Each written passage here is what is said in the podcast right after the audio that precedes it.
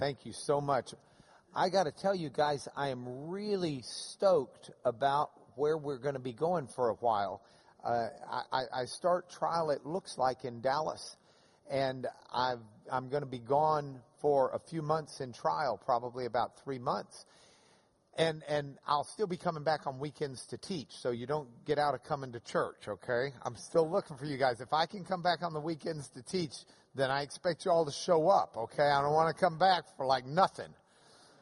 But I'm going to modify what we do for this. I'm going to work on a different series for us. So we'll be starting something new next Sunday. And I think what it's going to be uh, is basically a look at the Old Testament as the road to Yeshua, to Jesus, the Messiah.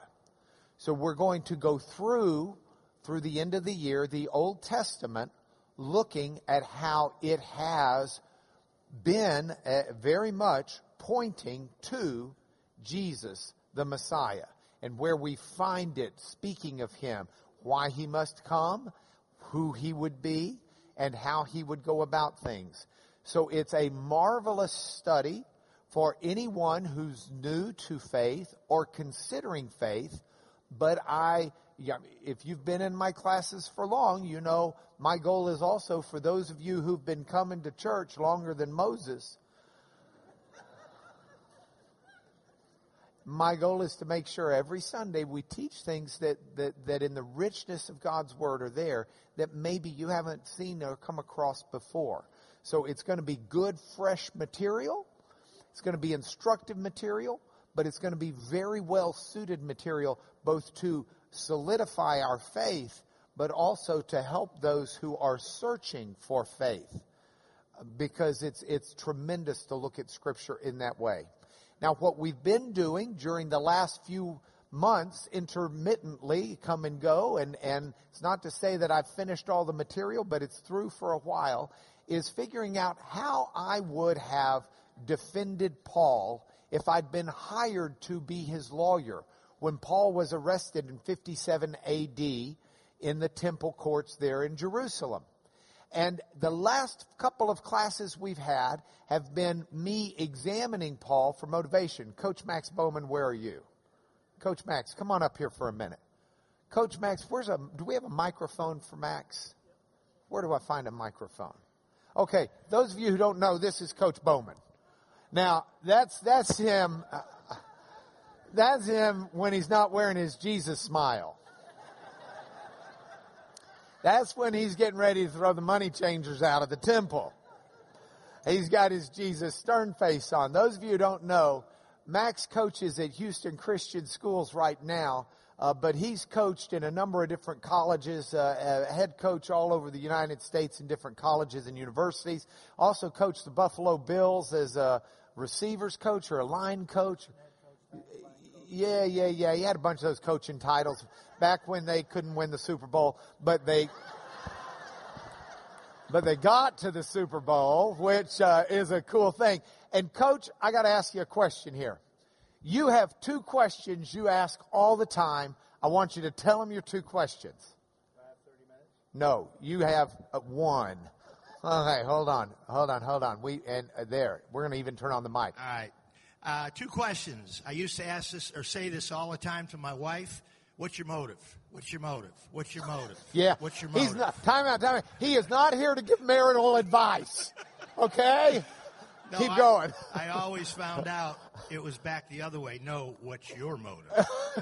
but here's the thing. I found two questions early on, okay, in our marriage that I raised my two kids by, and I've raised, I think, hundreds, maybe thousands of young men by.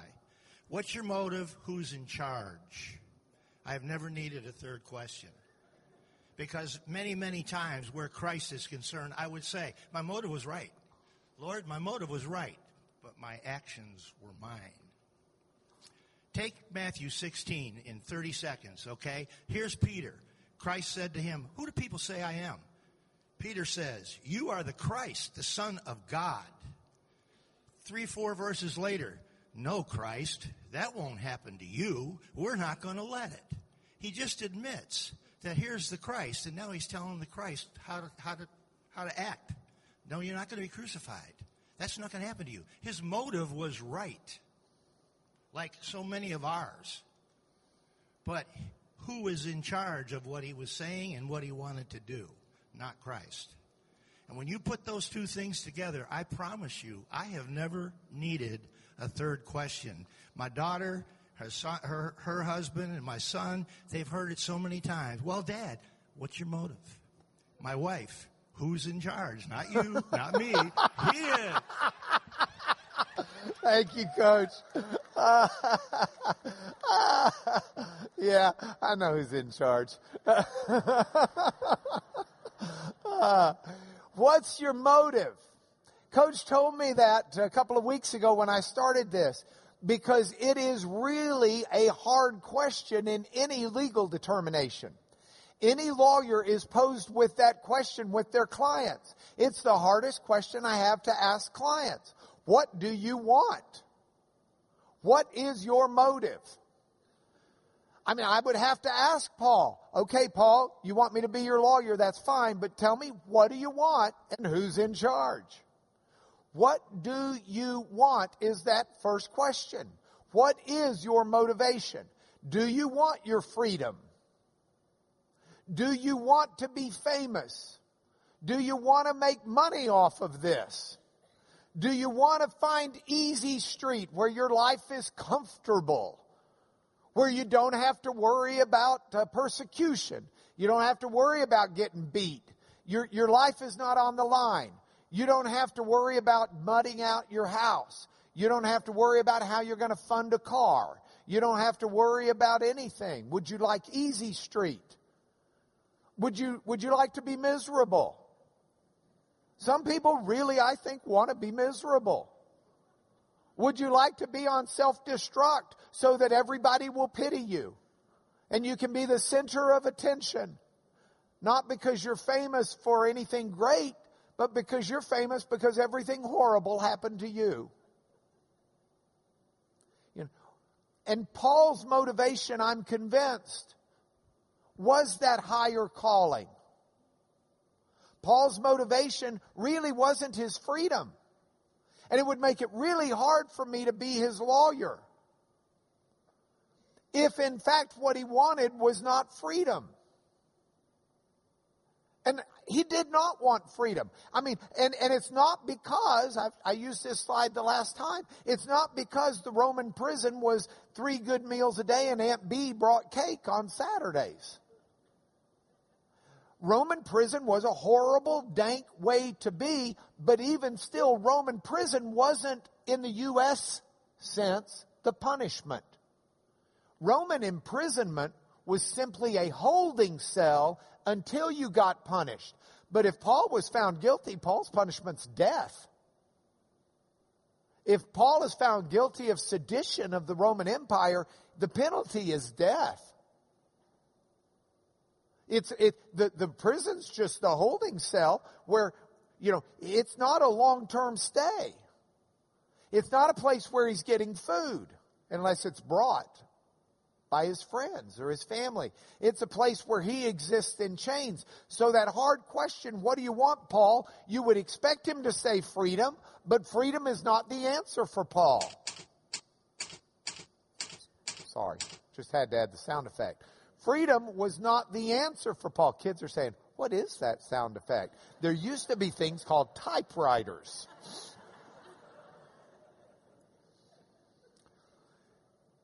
See, when Paul was in prison, Paul figured something out pretty quick. Paul figured out that Paul was getting to talk to high Roman rulers about Jesus as Messiah. Now, I'm not saying that Paul thought that high Roman rulers were of any greater value than the smallest of the small. We know Paul Paul valued everyone. Paul gets such a bad rap by people who do not understand Paul in his day. I cannot tell you how many people have told me, you know, I don't really like Paul because of his attitude toward women. And my response is, have you ever seen how progressive Paul was compared to the rest of his world. Paul's attitude towards women wasn't one of their second class citizens. Paul's the one who made the bold statement that in Christ there's neither male nor female.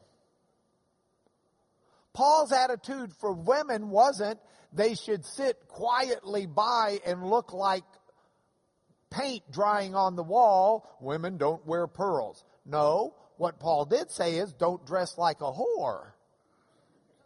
Can I say whore in church or should I say prostitute? At least I didn't say hooker. You know, he told them because they're, they're children of God just like men.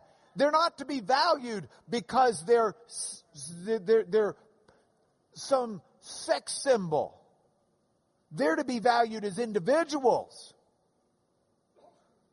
Paul didn't simply uh, uh, instruct women to keep silent in the church. Paul also told women when you're teaching and when you're praying in church, do it with your heads covered. Do it with respect. Uh, there's some dynamics there that people don't get. People say, I, I, well, I don't like Paul because Paul endorsed slavery. Actually, slavery was a built-in part of the Roman Empire that, that was so built into the Roman system, there wasn't anything Paul was going to ever be able to do about it. But within the structure of the Roman Empire and its slavery, Paul was the one who wrote the slave owner, Philemon, and said, let your slave go free. He's a Christian believer. And you should be serving him ever bit as much as he serves you. And Paul's the one who told all the rich people in the church in Corinth, hey, when y'all get to church earlier than everybody else for the, uh, for the church meal, because they would all eat together on a Sunday church feast as part of their communion, an agape feast. Paul's the one who's, and don't you know, Sunday's not a day off yet. Constantine is the one who made it a day off 300 and something BC, AD. So people work on Sunday. Slaves work seven days a week. And Paul's, but the rich people get, the, the, you know, rich people weren't working like that. They'd go to church on Sunday and have the big meal and then finally, the slaves and the other people who've done their day's work show up later. And the slaves are supposed to clean up. And the rich people let them, hey, you can have the scraps of what we didn't eat. And Paul's the one who said, stop it. I don't care how rich you are. You wait until the least of these shows up and you all eat together and you all share a common table. You are one in Jesus. You're not rich and poor. You're not uh, one color or another color.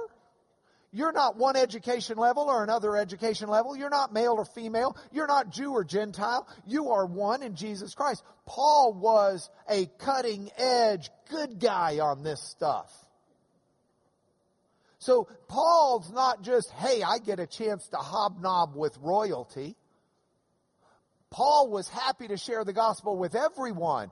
But Paul, and, and wanted to, and he gave his life to. But Paul uniquely had an opportunity to talk to high Roman officials that no other Christian believer at the time was having. And Paul's sitting there saying, wait a minute, I have a chance to talk to high Roman rulers about Jesus?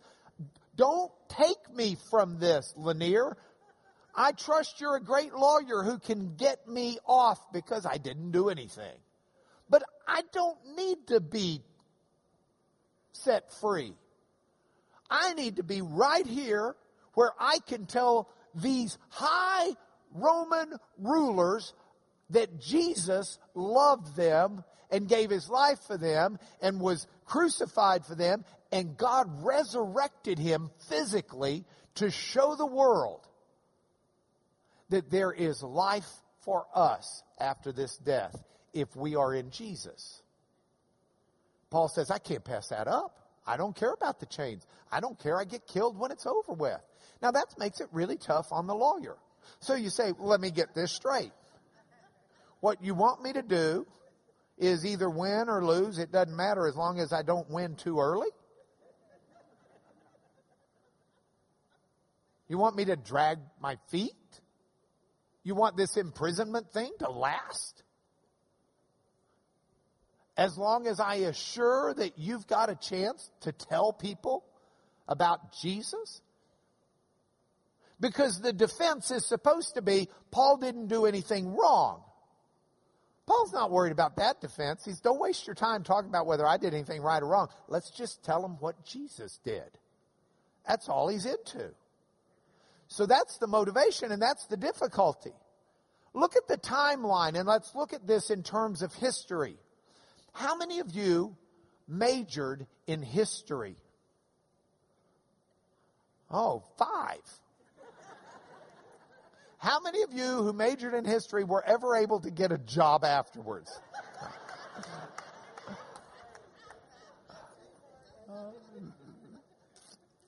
That's the tough challenge. Major in history, go to law school. Um, so I'm going to assume that you've been catching this history as we've been going through it, but some of you haven't been in the class. And some of you who have been in the class have eaten just a little too much donut to hang on to that stuff. So let's be sure we've got our timeline right. 45 to 60 AD is where our concerns are. So in 41 AD, the emperor of the Roman Empire is Claudius. Claudius rules from Rome. He is the first citizen of Rome. He is he is a dictator for all practical purposes, though he's called an emperor. As the emperor of Rome, he, Claudius has the power to appoint his hand over various provinces as ruler. So um, uh, I would never, ever, ever recommend you watch Game of Thrones because it's got some uh, outrageous stuff that's in it. But if, in spite of my lack of recommendation, because I could never recommend that, seriously, it's got some really bad stuff in it. But, which I you're about to realize I watched Game of Thrones. which is why I know it's got really bad stuff in it and you shouldn't be watching it. Okay. And I do not watch it where any of y'all can see. And I basically watch it for the music. Um, but the, the, the, the king's right hand is called the hand. The hand of the king. When the king is gone, the hand rules. That, that concept that Martin put into the Game of Thrones is a concept that's based on the Roman concept of the hand of the king. And so the hand of the emperor Claudius, who rules as Claudius in the various provinces, over which the hand has been given authority is in the area that includes Judea, where Jerusalem is, where Caesarea is, Dale Hearn, that area from 48 to 52 AD is Cumanus. So Cumanus is Rome's, uh, is, is the emperor Claudius's hand for Judea. Now, Cumanus gets in trouble for the way he handles Jewish uprisings and rebellions. So Cumanus gets fired by Claudius. And he gets fired by Claudius because he doesn't handle Jewish uprisings well. And when he gets fired, Claudius appoints a new hand to take care of Judea. The new hand is Felix. Now, what's really important here is you realize Felix, like Cumanus, reports in the chain of command straight to the emperor. The emperor is his boss. He's not one way down in a chain. He is number two. in terms of everyone in Judea, you, the only place to go higher than Felix is the emperor. So Felix takes over knowing he gets his job because Cumanus did not handle the uprisings well among the Jews. And Claudius dies and is replaced in 54 AD by Nero.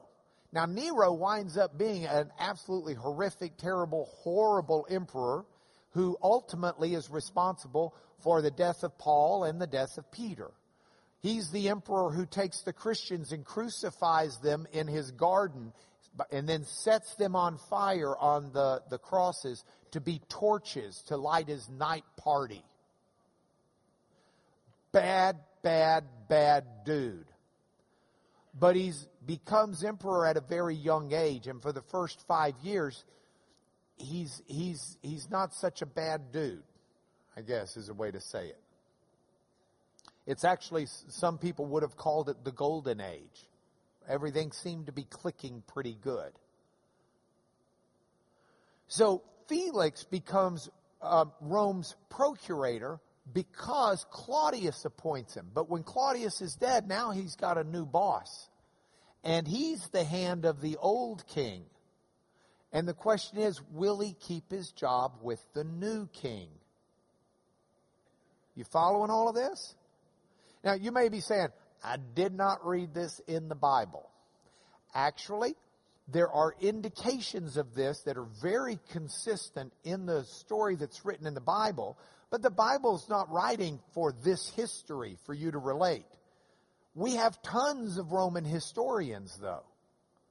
And so everything I'm telling you, you get the papers off the internet or emailed to you. All of this is footnoted. There's no question about this history. This is historical fact. And so Felix takes over, but he gets a new boss, a new emperor, and Felix is worried about his job. Felix knows that the old guy who had the job lost it because he didn't handle the civil unrest, if you will, of the Jews. And so Felix is tuned into this. And Felix is working hard at it when in 57 AD, Paul is arrested. And the Jewish authorities that want Paul killed know the soft spot for Felix. The soft spot is, hey, he's one of the disturbances. This guy's one of the guys who's the Jewish agitators. This guy's one of these problem troublemakers They got your predecessor fired. And now you got a new emperor that probably doesn't trust you all that much anyway. And you better take care of this disturbance called Paul.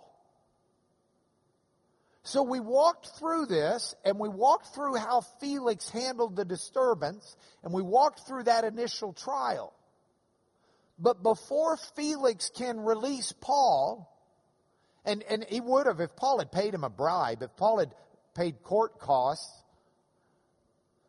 Felix would have released him, but Paul's not doing it because every so often Felix and his Jewish wife Drusilla keep calling Paul in to talk to him more about Jesus. Paul's like, I'm fine right here. Don't get me out, lawyer. I'm getting to share the gospel to the number two man, to Caesar. And so Paul stays there. But history and Acts tells us Felix got fired because he wasn't handling the Jews well. His basic job is keep peace with the Jews. We've, we've got to get in our brains wrapped around that world for a moment. Um, look, let's come over here. Let's go big. Let's get artistic, which I can't do. But we're going to try. Okay. So the, the world, you've got Italy, and it's shaped like a boot. You got uh, Greece that comes down with the isthmus and all of that mess. You got you come around Turkey, and you got Egypt and Libya and all of that mess. You sort of following this? So this is Rome. This is Greece. It's the word. This is Turkey. And Turkey actually butts down like that. I didn't do a very good job.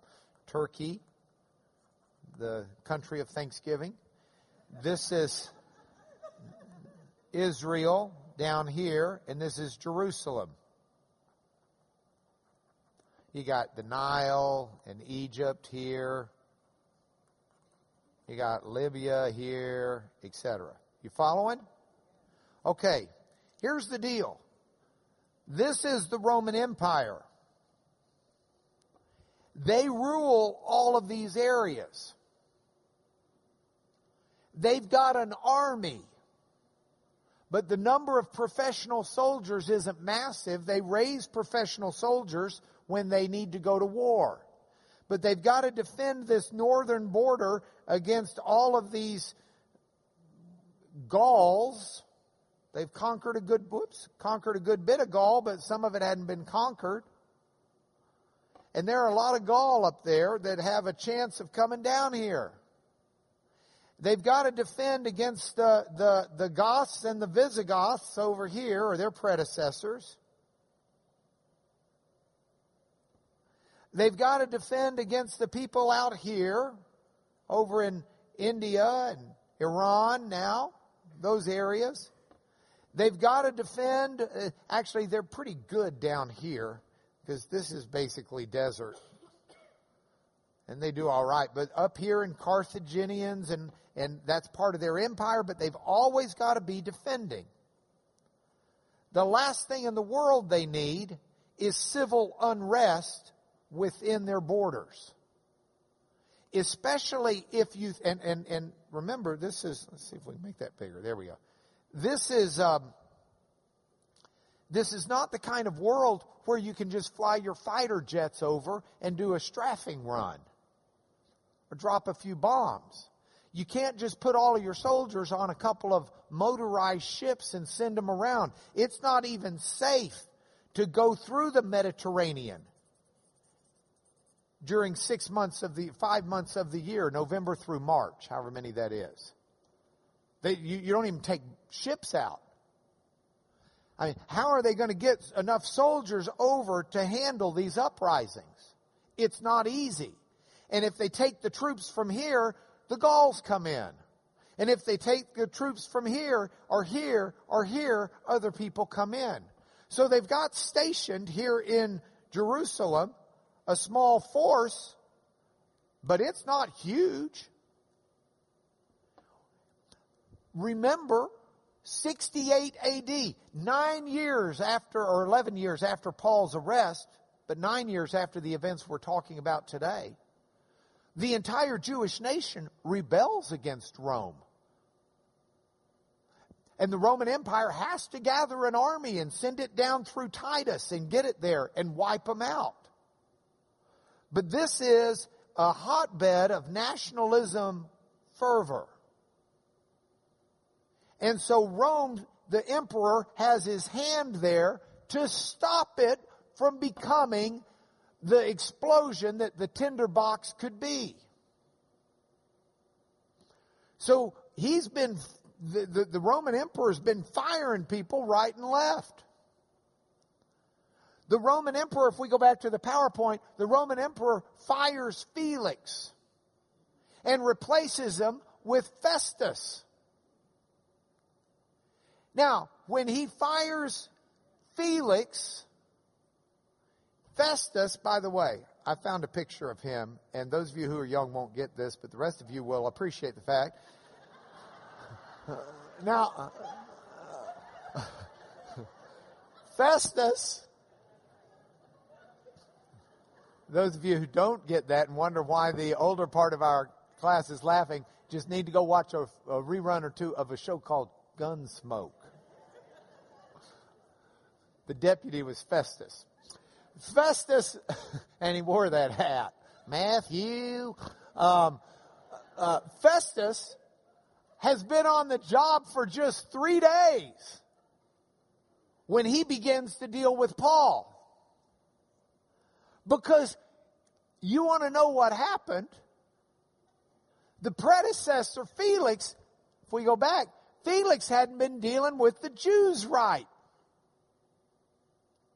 So Festus comes in, but do you know what's happened?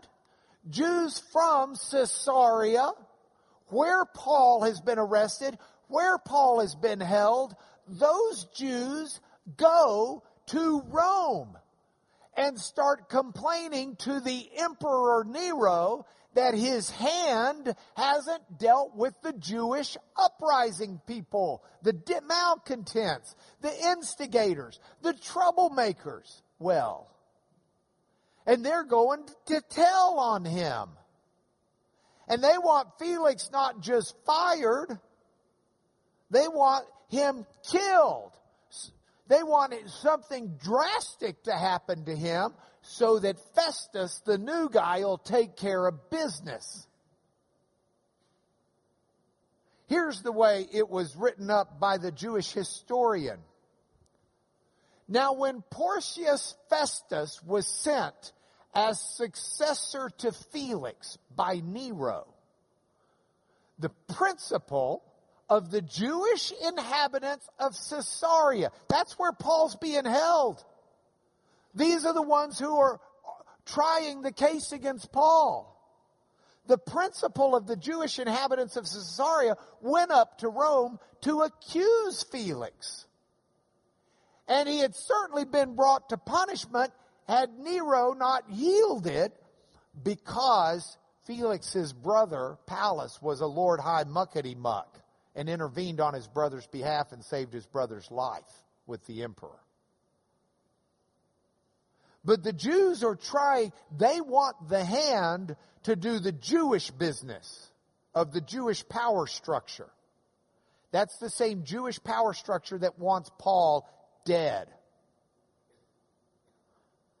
And so we see Festus on the job, and if we read the story in Acts, in Acts 24, starting with verse 27, here's the way we read it going down.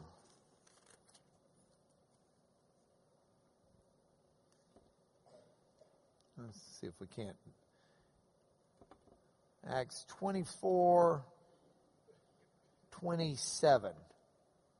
Ah, there we go. When two years had elapsed, Felix was succeeded by Porcius Festus. And desiring to do the Jews a favor, Felix left Paul in prison. Yeah, you bet he wanted to do them a favor because they're headed to Rome to tell on him. He, it, it, that, do you know what that's called? That's called too little, too late. Didn't save his job. They went and tried to get him killed anyway because they wanted to make an impression on the new man. Now, after three days, Festus had arrived in the province and he went up to Jerusalem from Caesarea. All right, let me go see what the problem is. Let me check it out. New man on the job. First thing he needs to do is take an understanding of what the problems are, what's going on. And the chief priest and the principal men of the Jews laid out their case against Paul. Remember, Josephus tells you the principal men. These are the leaders. They're the ones who went and bellyached that Felix wasn't getting the job done, wanted him punished as a as an example for his successor. And they laid out their case. I mean, everything going on in their world, and three days into the job, their concern is getting rid of Paul. Asking as a favor against Paul, hey, would you please summon Paul to Jerusalem? You know, here's our case. This guy's bad. You bring him back here, we'll show it. And the whole time they're doing that because they're planning an ambush to kill Paul on the way. Now Festus replied that Paul was being kept at Caesarea and that Festus was headed to Caesarea shortly. And so he said, Look, let the men of authority go down with me. If there's anything wrong about him, they can bring the charges. Under Roman law, the hand of the king, if you will, of the emperor, under Roman law, he is the emperor to hear the claims. He's the judge and the jury. He stayed among them no more than eight or ten days, and then he went down to Caesarea. The next day, he took his seat on the tribunal and ordered Paul to be brought. Look at this. The next day? He's now been on the job for two weeks, and he is immediately dealing with Paul? He knows exactly how important this is to the Jews. He knows that the previous two guys to hold his job got fired because the Jews were dissatisfied with him. And he is immediately putting his hand to the chore that is before him, dealing with the Apostle Paul. He takes his seat on the tribunal. He orders Paul to be brought. When Paul arrived, the Jews who'd come down from Jerusalem stood around him. They brought many serious charges against him, but they, they couldn't prove them.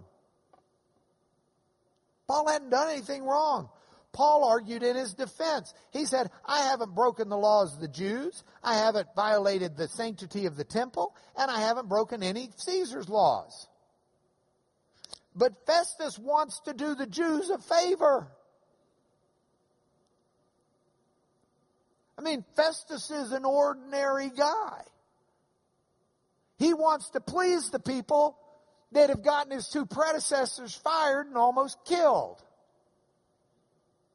He's dealing with it immediately. So he says to Paul, look, why don't you go on up to Jerusalem and just get tried there on these charges?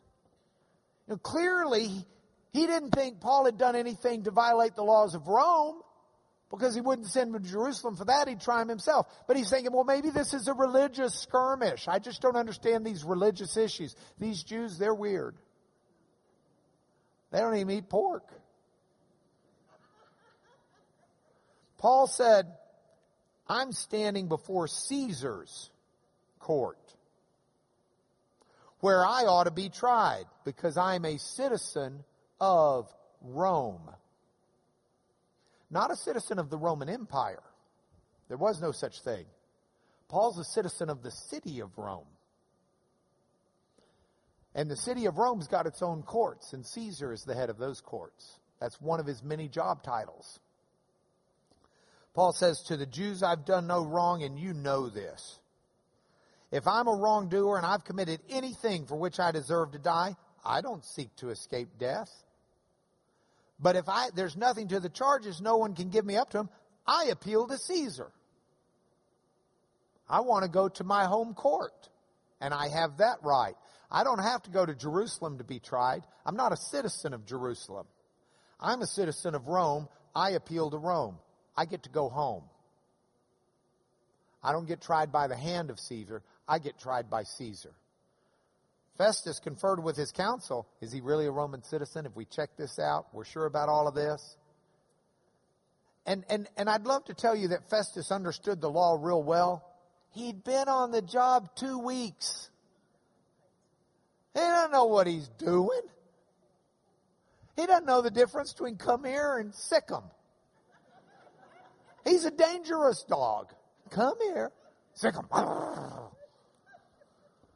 So after conferring, checking to make sure he's doing his job right, he said to Caesar, You've appealed to Caesar, you'll go. Now, when some days passed, Agrippa the king and Bernice arrived at Caesarea and they greeted Festus. You're saying, wait, how's there a king? I thought the king was the, the emperor of Rome. Well, that's why they call him an emperor. Some of the people he had below him were kings quote unquote. But they were appointed by him as well. So Agrippa is the king of, or ruler, if you will, of a neighboring province within the Roman Empire. He, he bended the knee to the emperor. In fact, he'd been appointed and made king by the emperor. Agrippa and Berenice arrive at Caesarea and they greeted Festus. And as they stayed there many days, Festus laid Paul's case before the king saying, Hey, there's this prisoner Felix left. When I was at Jerusalem, the chief priests and the elders laid out their case against him, asking for a sentence of condemnation. I told him it wasn't the custom of the Romans to, to give up anyone before they met him face to face and had a real trial. So when they came together here, I made no delay. On the next day, I sat my seat, I took my seat on the tribunal. I started the trial. When the accusers stood up, they didn't have any charge of such evils as I supposed. I thought they were going to say, oh man, he got 150 brigands and he started, you know, killing renegades and, uh, rather, they had certain points of dispute with him about their own religion and this certain Jesus who was dead, but Paul said is alive. And I was at a loss to investigate these, so I said, hey, you want to go to Jerusalem and be tried there? And Paul appealed to stay in custody for the decision of the emperor. So I'm holding him till I can send him to Caesar. Agrippa said, I'd like to hear this fella myself. Tomorrow, we'll get it done. So the next day, Agrippa and Bernice come with great pomp. They enter the audience hall with the military tribunes and the prominent men of the city. It's a huge affair. They come in with the parade and everything else. And at the command of Festus, Paul's brought in. And Festus says, King Agrippa and all who are present with us, you see this man about whom the whole Jewish people petitioned me in Jerusalem and here in Caesarea, shouting he ought not live any longer. But I found he'd done nothing deserving death. And he himself appealed to the emperor, so I'm going to send him. But I need to write down what happened. You don't just send him. So I don't have anything definite to write. So I brought him before all of you, the citizens, everybody, the military, but especially before you, King Agrippa, so that after we examine him, I can write down what it is I need to send him, send the charges associated with him. And that was Roman law. That was his requirement. He had to write down the charges. So Agrippa said to Paul, You have permission to speak for yourself. Paul stretched out his hand, that's the order stance, made his defense. I consider myself fortunate that it's before you, King Agrippa. I'm going to make my defense today against all the accusations of the Jews, especially because you're familiar with all the customs and controversies of the Jews. So I beg you to listen to me patiently. Now, you may be saying, how did Paul know that this fella was aware of any of this stuff? How would Paul know what King Agrippa knew or didn't know? And so we got to talk about this for just a moment and make some sense out of it.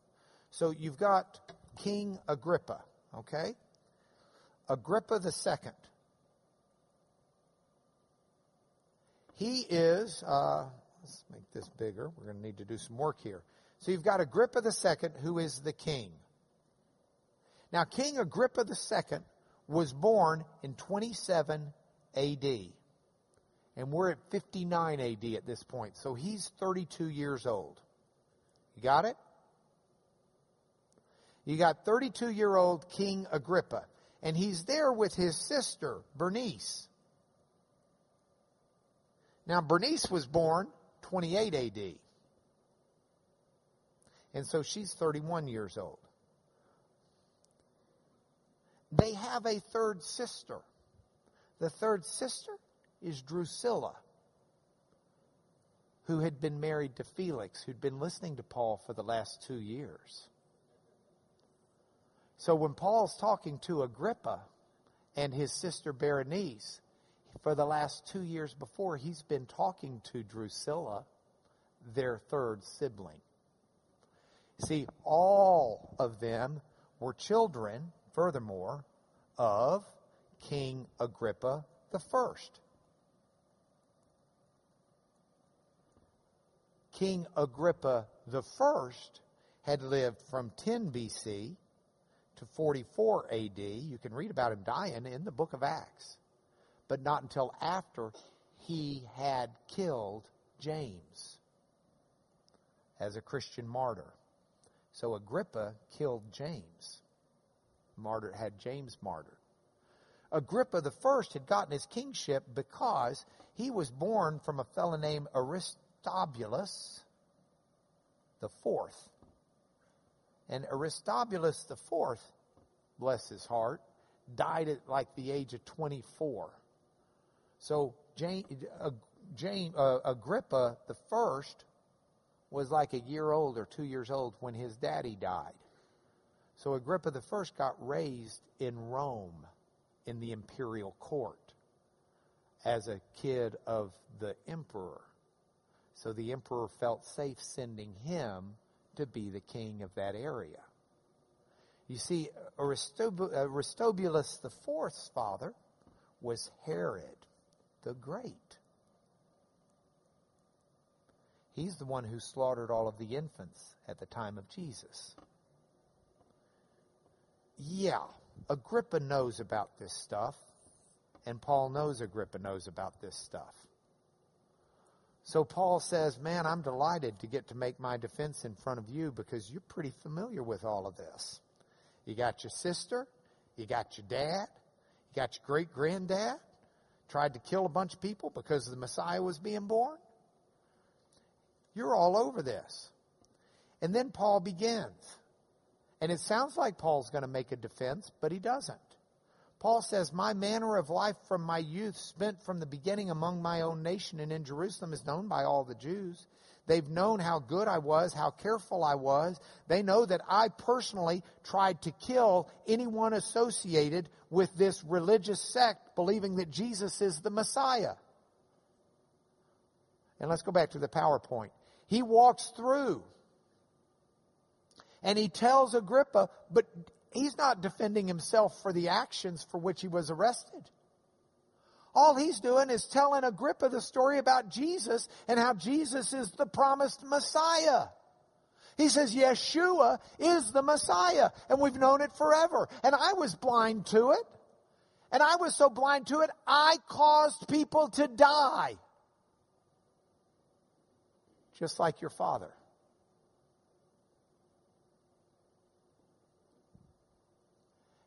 we can be blind to it. But it's the truth, whether we accept it or not. It's just a question of will we live in the reality of it. You read the history of Josephus about these times, and it fits hand in glove. Agrippa II, 20 years later, starts reading the histories as Josephus is writing them. Josephus sends his histories to this Agrippa. These histories that just mesh perfectly with the Bible. And we have the letter Agrippa wrote back to Josephus that says, Your history is dead on accurate. I can't wait for the next volume. This is real, whether we accept it or not. I mean, we can say, we can read the, the Acts and say, eh, fake news.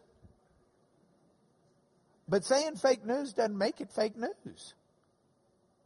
Sometimes, you know, I, I told Becky when Hurricane Harvey was headed to Houston, she said, What are we going to do? I said, It's on CNN. It's fake news.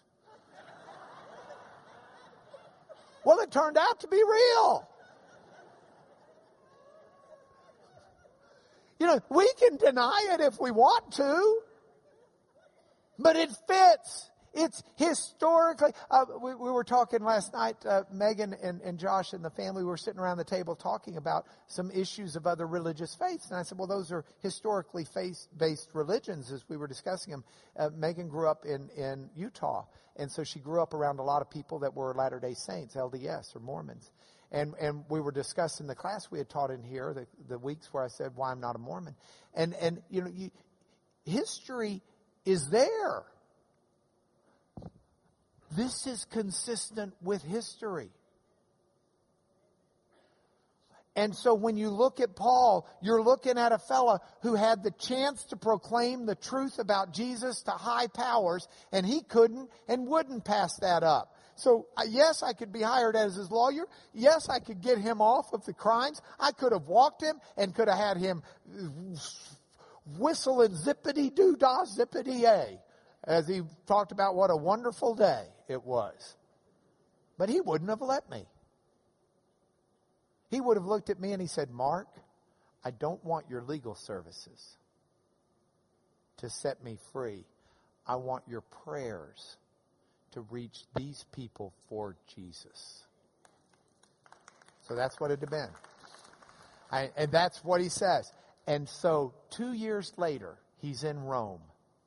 And here's the letter he writes. These are your points for home. He writes to the church at Philippi in Greece, I want you to know, brothers, that what's happened to me has really served to advance the gospel. It's become known throughout the whole imperial guard. That means Caesar's personal guards and troops. And to all the rest, I'm imprisoned for the Messiah. Wow. That's the motivation. That's the answer to both of Coach's questions. What's your motive and who do you serve? He's got them both, and there's nothing else you need to ask. Point for home, too, because he counts everything as a loss because of the surpassing worth of knowing Christ Jesus is Lord. Everything. For the sake of Jesus, he suffered the loss of everything his freedom, his liberty, his fame, his fortune, his money, his easy street, his everything. And, and all of that, he counts it as garbage compared to the value of knowing Jesus as his Lord. Compared to the value of Jesus being the answer to those two questions my motive is Jesus. My Lord is Jesus. Nothing has value beyond that. Nothing. Just as there's no third question, there's no second value. Last, he says, I know how to be brought low. I know how to abound. I know how to, I know how to be impoverished and live like a, a refugee. I know how to live wealthy. He says, I know in any and all circumstances. I've learned the secret of, of facing plenty and facing hunger, of abundance and need. And the secret is Jesus. That's the motivation. It's on Christ the solid rock I stand. All other ground is sinking sand.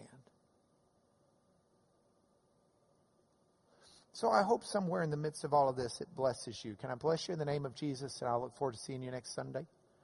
Father, in the name of Jesus, thank you. In the name of Jesus, Father. In the name the, the power, the actions, the character, the blood of Jesus our Lord reach into our hearts and give us that motivation.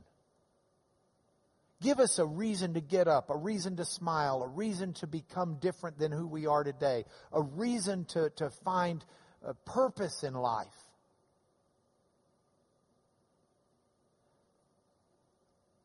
Give us that, Father, in Jesus our Lord. Amen.